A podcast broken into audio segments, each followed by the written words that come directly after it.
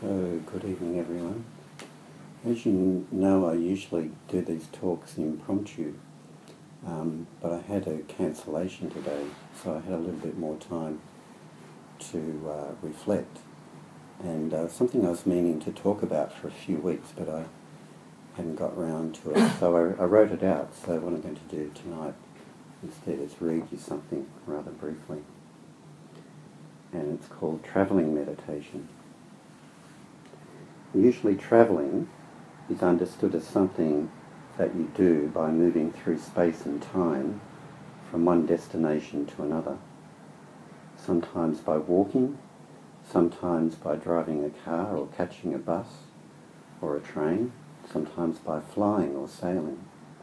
But meditation can also be seen as a form of travelling through space and time without actually going anywhere. Both the outer and the inner acts of travelling are meditations. One of my favourite lines of literature are written by the Zen poet Basho from his 16th century Japanese travelogue, The Narrow Road to the Deep North. Days and months are travellers of eternity.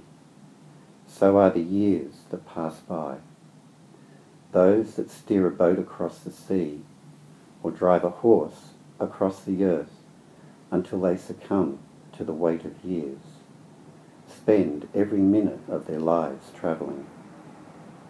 I myself have long been tempted by the cloud-moving wind, filled with a strong desire to wander. There is something very uplifting and satisfying about going on a journey. We expect to meet the unexpected, perhaps having to put up with discomfort or hardship, to understand that schedules and events may be outside of our control. Imagine being on a train journey, perhaps a long one, winding through the countryside. There is a sense of just relaxing and letting the world go by. While we are somebody going somewhere, we can also touch base with some vague notion that we are nobody going nowhere. But let's look more closely at the inner act of travelling. When you take up zazen on a meditation cushion and just sit still and allow your mind to be present, you've taken the first step on the journey. All are aboard and seated. The station master rings his bell and off you go. Once you get going, you are committed. There is no getting off until the next station when the station master rings the bell again. There is nothing else to do but just let the world go by, letting sounds come and go, letting thoughts come and go, letting sensations come and go. And then there is the sense of transitory fellowship, the unspoken intimacy of travellers sharing the same carriage together. We all know we have something in common for this brief moment in time, and yet respect each other's privacy without needing to talk. The stranger may remain a stranger, yet we may feel like they have been a kindred spirit as we all head in the same direction for a brief moment in time in this vast and fathomless universe. Meditation can be just as enjoyable as travelling if we approach it with the same effortless effort. All we need to do is to bring attention to the world passing by. The word samsara actually means to wander. It is meant usually in the context of wandering through the six worlds, as Hakuin Zenji reminds us in the Song of Zazen.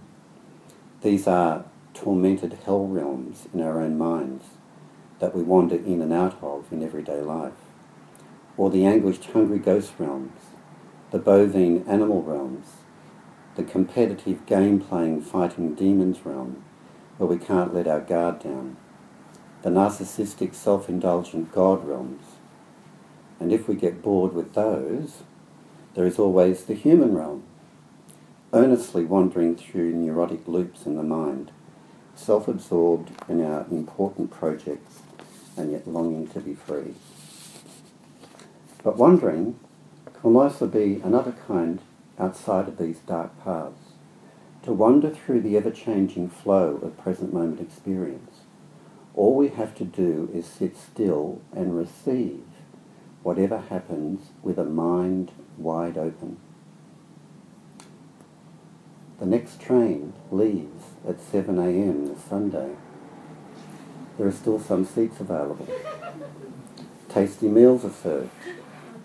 I'm told the waiters and waitresses are very mindful and courteous and provide an excellent service. If you sit back and enjoy yourself, you will find that the onboard entertainment is ceaselessly wondrous and never boring.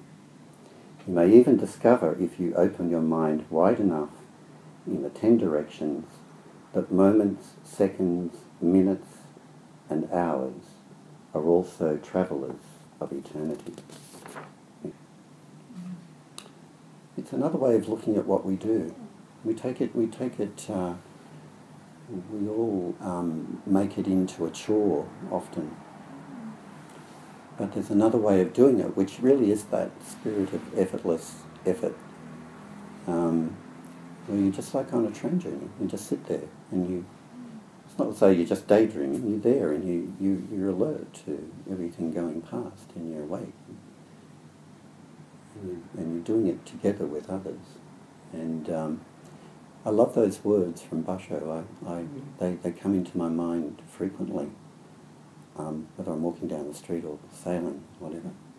Days and months are travellers of eternity. So are the years that pass by.